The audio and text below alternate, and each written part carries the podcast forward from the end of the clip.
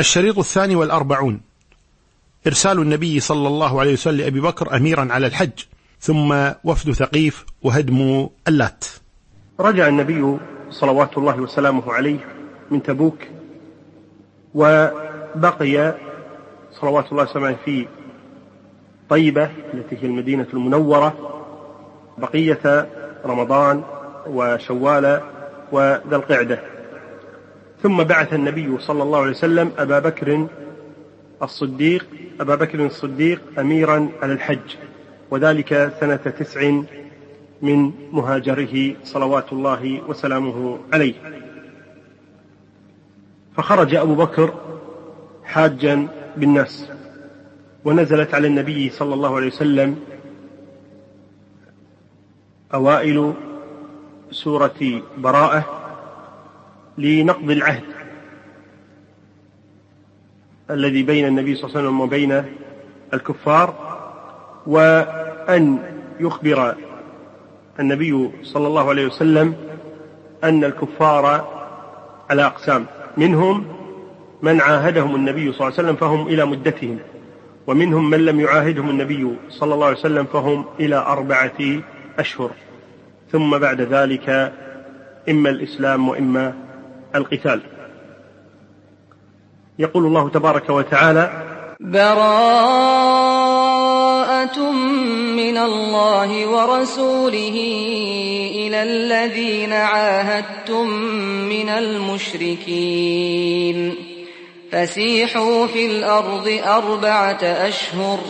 واعلموا أنكم غير معجز الله وأن الله مخزي الكافرين وأذان من الله ورسوله إلى الناس يوم الحج الأكبر أن الله أن الله بريء من المشركين ورسوله فإن تبتم فهو خير لكم وإن توليتم فاعلموا أنكم غير معجز الله وبشر الذين كفروا بعذاب أليم إلا الذين عاهدتم من المشركين ثم لم ينقصوكم شيئا ثم لم ينقصوكم شيئا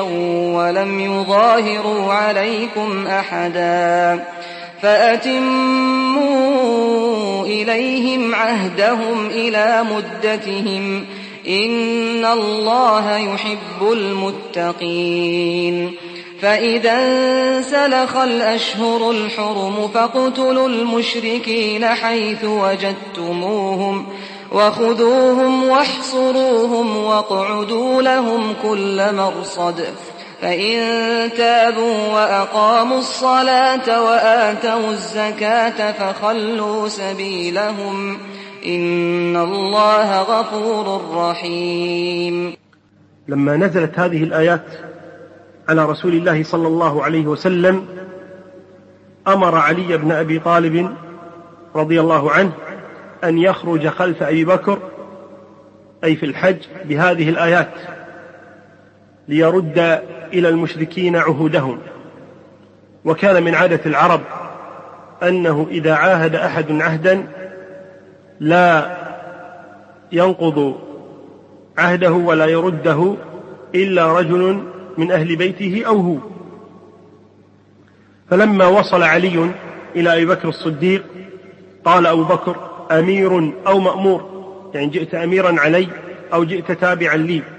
قال بل مأمور.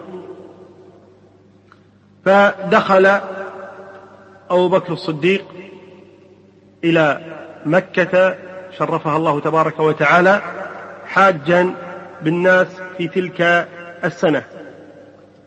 وقام علي رضي الله عنه ينادي في الناس أيها الناس لا يدخل الجنة كافر ولا يحج بعد العام مشرك ولا يطوف بالبيت عريان ومن كان له عهد عند رسول الله فهو إلى مدته وذلك أن الناس انقسموا إلى ثلاثة أقسام.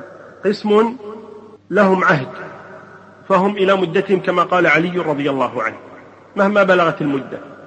وقسم ليس لهم عهد فهؤلاء أمهلهم الله تبارك وتعالى أربعة أشهر كما قال فسيحوا في الأرض أربعة أشهر. وقسم لهم عهد ولكنه ينتهي قبل أربعة أشهر. فهؤلاء اختلف فيهم أهل العلم. هل مدتهم إلى أربعة أشهر أو إلى مدتهم التي هم عليها؟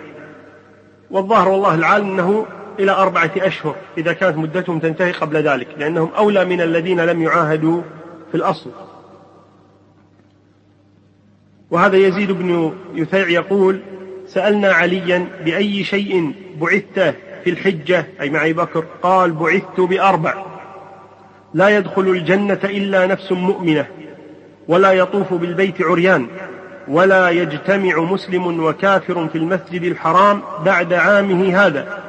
ومن كان بينه وبين النبي صلى الله عليه وسلم عهد فعهده إلى مدته. ومن لم يكن له عهد فأجله إلى أربعة أشهر. هذا أخرجه أحمد والترمذي وحسنه أي الترمذي.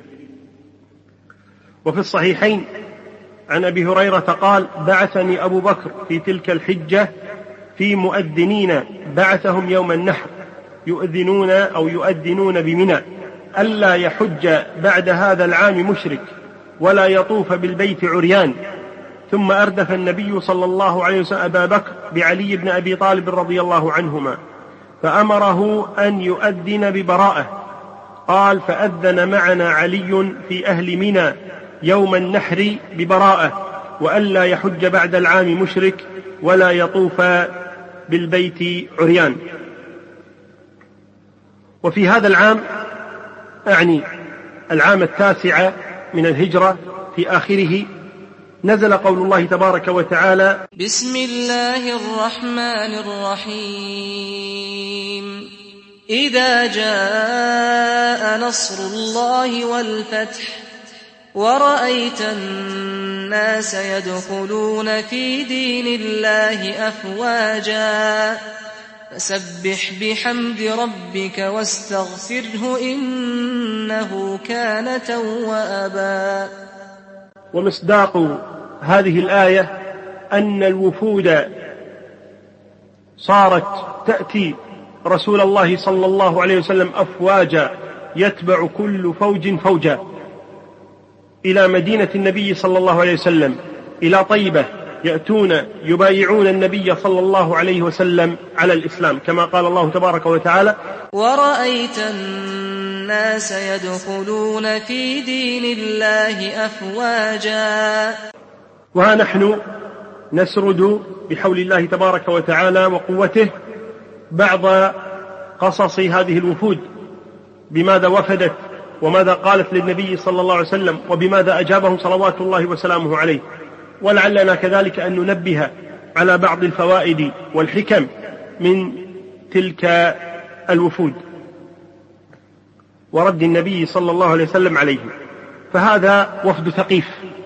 فيهم كنانة ابن عبد ياليل وهو رأسهم يومئذ وفيهم عثمان بن أبي العاص وهو أصغر الوفد. فقال المغيرة بن شعبة يا رسول الله أنزل قومي علي فأكرمهم فإني حديث الجرح فيهم. حديث الجرح فيهم.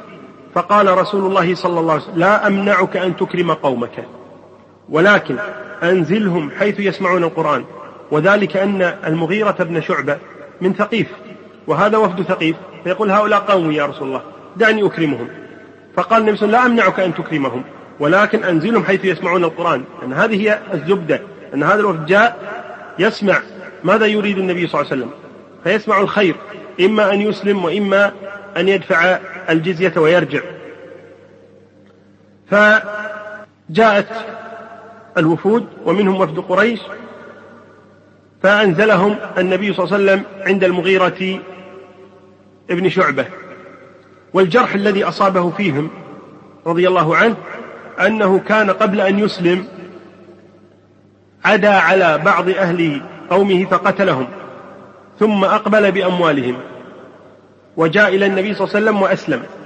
فقال رسول الله صلى الله عليه وسلم أما الإسلام فنقبل منك وأما المال فلا فإنا لا نغدر. وأبى أن يأخذ ما معه من المال. وأنزل رسول الله صلى الله عليه وسلم وفد ثقيف في المسجد. أي أمر المغيرة بعد أن أكرمهم أن يكون مكانهم المسجد. وبنى لهم خياما لكي يسمعوا القرآن ويروا الناس إذا صلوا. وكان رسول الله صلى الله عليه وسلم إذا خطب لا يذكر نفسه. يعني يحمد الله فقط. فلما سمعه وفد ثقيف قالوا يأمرنا أن نشهد أنه رسول الله ولا يشهد به في خطبته. فلما بلغه قولهم قال فإني أول من شهد أني رسول الله.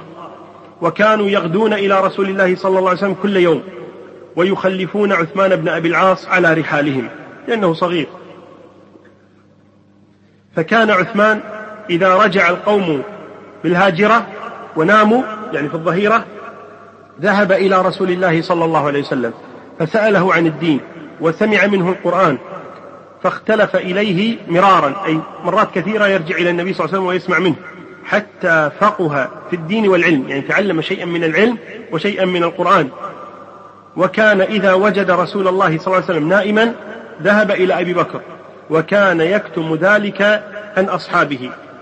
فأعجب ذلك رسول الله صلى الله عليه وسلم وأحبه يعني فرح النبي صلى الله عليه وسلم بهذا الحرص من هذا الغلام وهو عثمان بن أبي العاص. فمكث الوفد يختلفون إلى رسول الله صلى الله عليه وسلم وهو يدعوهم إلى الإسلام ويبين لهم مزاياه فأسلموا. فقال كنانة بن عبد ياليل هل أنت مقاضينا حتى نرجع إلى قومنا؟ قال نعم إن أنتم أقررتم بالإسلام أقاضيكم.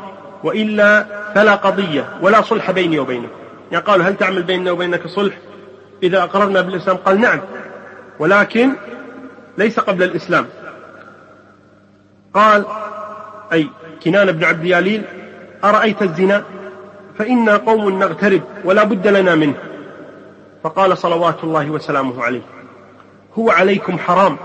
فإن الله عز وجل يقول ولا تقربوا الزنا. إنه كان فاحشة وساء سبيلا. قالوا أفرأيت الربا؟ فإنه أموالنا كلها كل أموالنا ربا. قال لكم رؤوس أموالكم. فإن الله يقول يا أيها الذين آمنوا اتقوا الله وذروا ما بقي من الربا إن كنتم مؤمنين. قالوا أفرأيت الخمر فإنه عصير أرضنا لا بد لنا منها.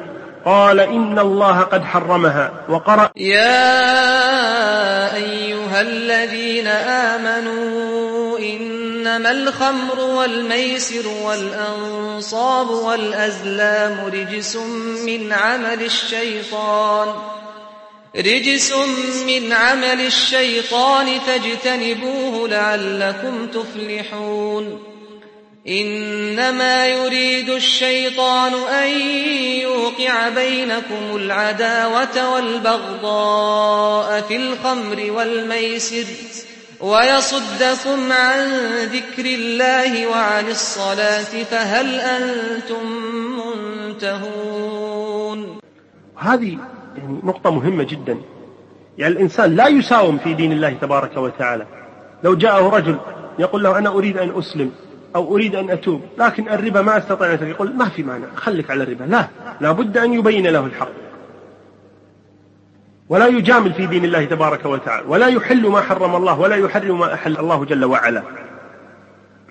فقام القوم عن رسول الله صلى الله عليه وسلم وخلا بعضهم ببعض فقالوا ويحكم إنا نخاف إن خالفناه يوما كيوم مكة. يعني أن أن يغزون كما غزا مكة.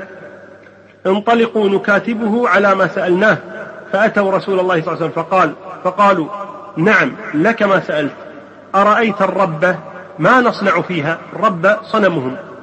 قال اهدموها. قالوا هيهات لو تعلم الربة أنك تريد هدمها لقتلت أهلها. لأنهم إلى الآن ما أسلموا. هم يعتقدون في هذه الأصنام أنها تنفع وتضر. فقال عمر بن الخطاب ويحك يا ابن عبد ياليل ما أجهلك؟ إنما الربة حجر حجر تخاف منه. قال إنما الربة حجر فقالوا إنا لم نأتك يا ابن الخطاب. وقالوا لرسول الله صلى الله عليه وسلم تولى أنت هدمها الهدم لا نستطيع. تريد أنت تهدمها اهدمها حتى يصيبك ما نخشاه على أنفسنا. فأما نحن فإنا لا نهدمها أبدا. فقال صلوات الله وسلامه سأبعث إليكم من يكفيكم هدمها.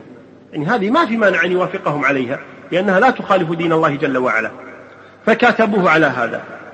فقال كنانة بن عبد ياليد إئذن لنا قبل رسولك ثم ابعث في آثارنا. يعني قبل أن يذهب رسولك إلى هدم الرب إئذن لنا أن نذهب إلى قومنا أن نسبقه فإنا أعلم بقومنا.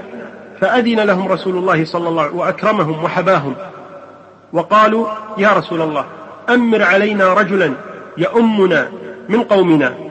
فأمر عليهم عثمان بن أبي العاص لما رأى من حرصها الإسلام مع أنه كان صغيرا بالنسبة لهم لكنه رآه أحرصهم على دين الله تبارك وتعالى وعلى التعلم. فقال كنانة أنا أعلم الناس بثقيف فاكتموهم القضية وخوفوهم بالحرب والقتال وأخبروهم أن محمدا سألنا أمورا أبيناها عليه. سألنا أن نهدم اللات والعزى وأن نحرم الخمر والزنا وأن نبطل أموالنا في الربا فخرج الثقيف حين دنا منهم الوفد يتلقونهم الآن كنان بن عبد ياليل قال لمن معه؟ قال أنا أعرف ثقيفا عدل يعني معرفة جيدة. فإذا أخبرناهم أننا يعني بايعنا محمد قد يقتلوننا أو يؤذوننا أو لا يقبلون منا. فأكتموهم القضية ولكن خوفوهم قولوا سيأتيكم محمد سيقاتلكم سيغزوكم. وأن طلب منا أن نمنع الخمر وأن نمنع الربا وأن نمنع الزنا وأن نهدم الصنم فأبينا هذا كله. يكذبون على قومهم حتى يرون كيف تكون ردة الفعل. وهذا لأنهم حديث عهد بإسلام فخرج الثقيف حين دنا منهم الوفد يتلقونهم. فلما رأوهم ساروا العنق وقطروا الإبل وتغشوا ثيابهم كهيئة القوم قد حزنوا وكربوا يعني جاءوا بطريقة يعني شكلهم تعبانين حزينين متضايقين من شيء ما. فقال بعضهم لبعض ما جاء وفدكم بخير ولا رجعوا به. فترجل الوفد أي نزلوا عن خيولهم وإبلهم وذهبوا إلى اللات ونزلوا عندها. واللات هذه صنم كان بين ظهراني الطائفة قريب منها. يستر ويهدى له الهدي كما يهدى لبيت الله الحرام. فقال ناس من ثقيف حين نزل الوفد إليها إنهم لا عهد لهم برؤيتها. ثم رجع كل رجل منهم إلى أهله وجاء كل منهم خاصته من ثقيف. يعني بعد أن دخل الوفد ذهب كل واحد منهم إلى أهله ثم بعد ذلك بدأ يتصل بأقرب الناس إليه. فسألوهم ماذا جئتم به؟ وماذا رجعتم به؟ قالوا أتينا رجلا فظا غليظا يأخذ من أمره ما يشاء قد ظهر بالسيف وداخله العرب ودان له الناس فعرض علينا أمورا شدادا هدم اللات والعزى وترك الأموال في الربا إلا رؤوس أموالكم وحرم الخمر والزنا. فقال الثقيف والله لا نقبل هذا أبدا. فقال الوفد أصلحوا السلاح إذا. وتهيأوا للقتال وتعبأوا له ورموا حصنكم يعني أصلحوه. فمكث الثقيف بذلك يومين أو ثلاثة يتجهزون للقتال. ثم ألقى الله عز وجل في قلوبهم الرعب وقالوا والله ما لنا به طاقة. وقد داخله العرب كلها. فارجعوا إليه فأعطوه ما سأل وصالحوا عليه يقول للوفد. فلما رأى الوفد أنهم قد رغبوا واختاروا الأمان على الخوف والحرب قال الوفد فإنا قد قاضيناه وأعطيناه ما أحببنا وشرطنا ما أردنا. ووجدناه أتقى الناس وأوفاهم وأرحمهم وأصدقهم وقد بورك لنا ولكم في مسيرنا إليه وفيما قضيناه عليه.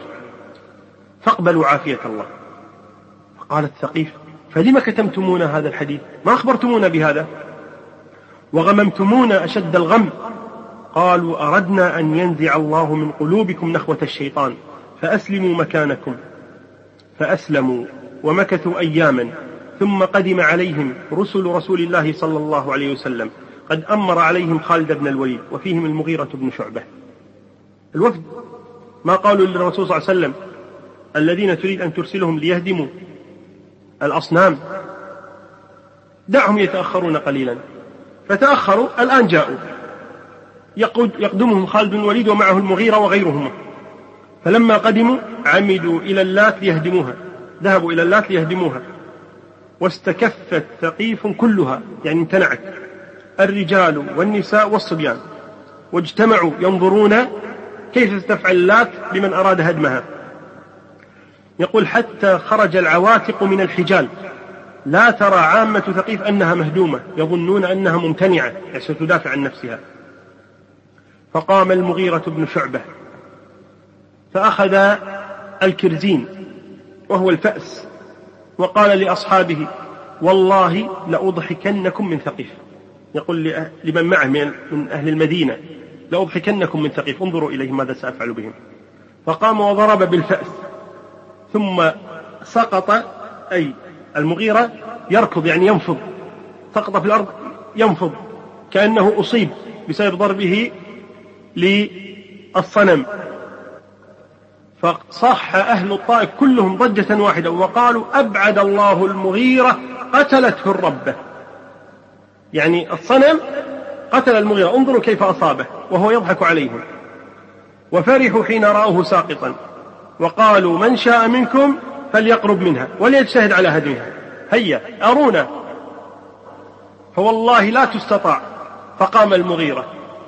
هذا الذي كان ينفض الآن كان يضحك عليهم كان ينفض. قام إليهم وقال قبحكم الله يا معشر ثقيف إنما هي لكاع حجارة ومدر فاقبلوا عافية الله واعبدوه. ثم ضرب الباب فكسره ثم على سورها وعلى الرجال معه فما زالوا يهدمونها حجرا حجرا حتى سووها بالأرض. فكان صاحب المفتاح يعني المسؤول عن هذه يقول ليغضبن عليكم الأساس يعني الأساس يعني ما أصابتكم الآن يصيبكم الأساس وليخسفن بكم. فلما سمع ذلك المغيرة قال لخالد دعني أحفر أساسها فحفره حتى أخرجوا ترابها. فبهت الثقيف. وقالت عجوز منهم أسلمها الرضاع وتركوا المصاع. يعني الرضاع اللي هم اللئام. وتركوا المصاع يعني تركوا أن يدافعوا عن هذه الصنم أو هذه الرب لأنها إله الرب هذه إله يعبدونها من دون الله والعياذ بالله. فهذه العجوز تقول عن قومها إنهم لئام ضيعوا هذا الإله وما دافعوا عنه. ثم أقبل الوفد على رسول الله صلى الله عليه وسلم وأعطوه الكسوة والحلية والذهب الذي وجدوه عند هذا الصنم فحمد الله رسول الله صلى الله عليه وسلم على نصره وإعزاز دينه. هذا اولا وفد ثقيف. وهذه القصة فيها فوائد حقيقة. من هذه الفوائد أن الكافر إذا سرق من قومه ثم قدم مسلما فإنه يقبل منه الإسلام ولا يقبل منه المال الذي جاء به. ولا يضمن كذلك هذا المال إلى على لقومه إذا أسلم. وفي القصة كذلك من الفوائد جواز إنزال الكافر المسجد ليرى الصلاة يعني دخول المسجد لحاجة لمن يريد الدخول في الإسلام أو التعرف عليه لا بأس. أما إن كان غير ذلك فإنه لا يجوز أن يدخل المسجد خاصة المسجد الحرام كما قال الله تبارك وتعالى يا أيها الذين آمنوا إنما المشركون نجس فلا يقربوا المسجد الحرام بعد عامهم هذا. وفيها كذلك هدم مواضع الشرك كما فعل النبي صلى الله عليه وآله وسلم. وهدم هذه أعظم من هدم الحانات ومحلات الفيديو وغيرها مما يتسارع كثير من الجهال إلى تفجيرها وهدمها وغير ذلك من الأمور. كل هذا أولى منه وأعظم منه الشرك الذي تجب إزالته ويجب منع الناس من الوصول إليه. اولا بالدعوة بالحسنى كما فعل النبي صلى الله عليه وسلم في مكة. فما هدم صنما؟ وإنما كان يدعوهم إلى الله تبارك وتعالى. ولكن لما صار وليا للأمر وصار حاكما صلوات الله وسلامه عليه صار يهدمها صلوات الله وسلامه فلا يجوز لأحد أن يتعمد هدم مثل هذه الأمور إلا عن طريق ولي الأمر الذي هو صاحب الشأن وهو المسؤول عن هذا كله. ولكن على أهل العلم أن يبينوا لأولياء الأمور أن ذلك من الباطل. الذي يجب هدمه وتجب إزالته ويجب منع الناس منه. ثم بعد ذلك صار الأمر في ذمته وهو الذي يجب عليه أن يمنع الناس من ذلك كله.